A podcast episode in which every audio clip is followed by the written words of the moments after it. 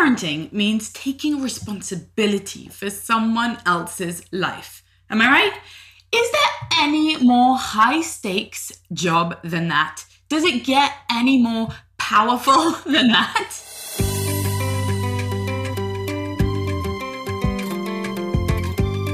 You're listening to the Parenting Junkie Show, the place to go to love parenting and to parent from love. I'm your host, Avital.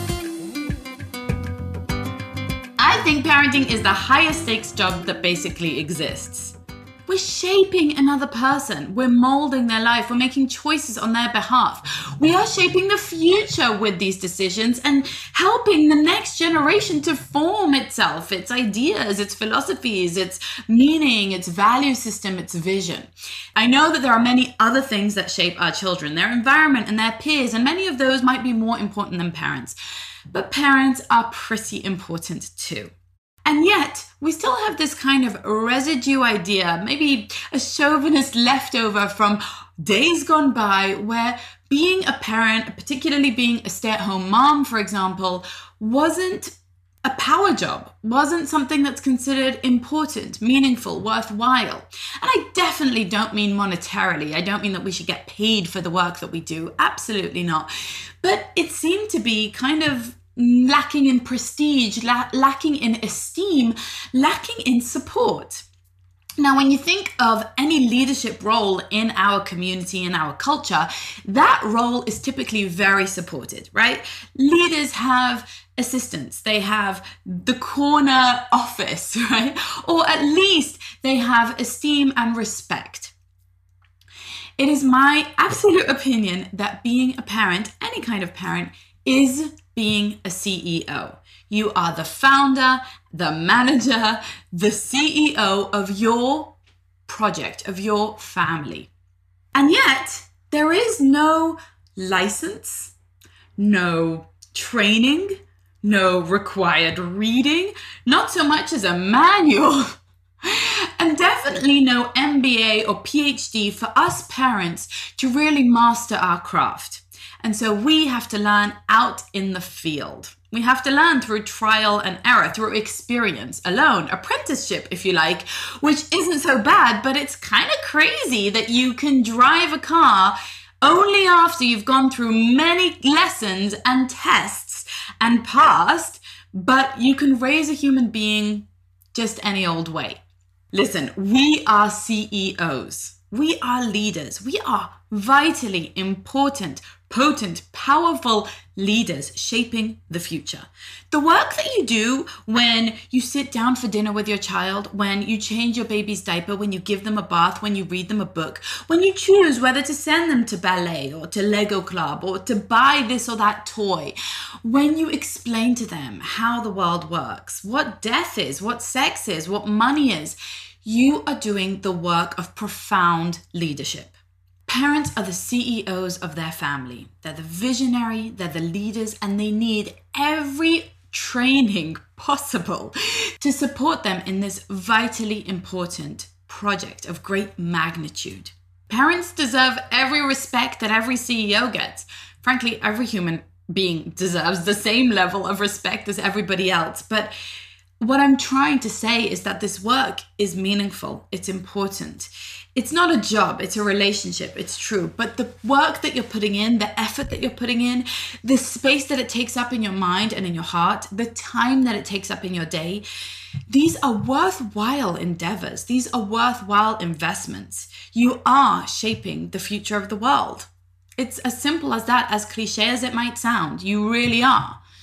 Your work, being a mother or father, your work of attachment, of bonding, of connection, of communication, of developing skills around the relationship, that is the most profound work there, there is. And it has the most lasting ripple effects for generations to come.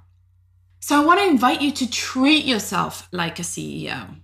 CEOs wake up in the morning and they show up for their work every day. They don't roll out of bed groggy, tired, exhausted, and lacking energy. Now, this isn't a commentary on your exhaustion. I know you're tired, you have little kids. Me too, I get it. But we still show up for the work that we do with zest, with joy, with intrigue, with commitment, with interest.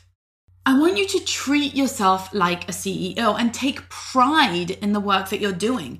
Don't say, I'm just a stay at home mom, or, oh, I, I work a little bit outside the house, but really I'm just a mom. Don't call yourself Erin's mom or Johnny's dad. You are a profoundly important CEO. Treat yourself as such.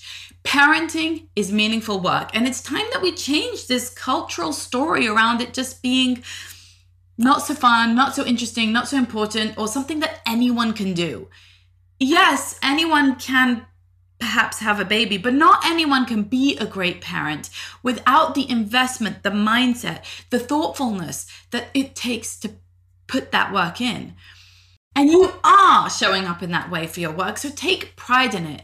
It's not something to brush off or to apologize for and treat yourself like a CEO. CEOs continuously develop themselves. They take the trainings, they listen to the podcast, they go to the conferences, they invest in their craft. They didn't get to that status of leading a whole company by simply rolling along by default with their days. They develop themselves continuously. They're always hungry. They're always learning more. And that's what I want for you. That's what I want for me to never rest to always rest in the terms of siesta, take that nap all day long, but to never rest on our laurels that we just give up and settle to be kind of a grey vanilla version of who we want to be. You can be the parent you most want to be. That's not going to be perfect. You're still going to be human. You're still going to lose it sometimes. All of that stuff, all of the disclaimers, yada, yada, yada. But there's no reason for you not to be the parent that you want to be by showing up for yourself and learning what it takes, continuously remaining inspired, continuously committing. I think often when we look at success stories in the business world, for example, or musicians or artists or whatever it is, the people who are successful are not more talented. They weren't born with more natural gifts than anyone else they were just relentless at their craft. They just showed up and put in the practice. They just continued on and on and on, one small step after the other until they became maestros, right? We'll also want to reach that level of mastery, mastering our egos, mastering our triggers, mastering what it takes to be present, mastering what it takes to shut out the voices of society, of culture, of whatever it is, our in laws, telling us that we're doing it wrong, and instead tuning into our child and ourselves. Mastery of owning our path, our unique, weird, creative, wacko, different path.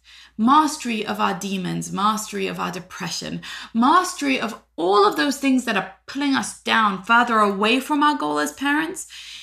That mastery takes consistent showing up, it takes training, it takes purpose, it takes support, it takes accountability, just like learning to run a marathon does. This is the marathon of your life. This is the most meaningful project you have ever embarked on, raising another human being. You are a CEO, you are a powerful, strong leader. Treat yourself as such. Thanks for listening to the Parenting Junkie Show. If this was helpful for you, I would be so appreciative if you would subscribe, rate, and review the podcast. Subscribing to the show means you'll get the bonus episodes that I only deliver here. And when you rate and review the show, it helps other parents find it. I'll be shouting out some of my favorite reviews in upcoming episodes and would love to spotlight you. And remember, keep on loving parenting and parenting from love. Namaste.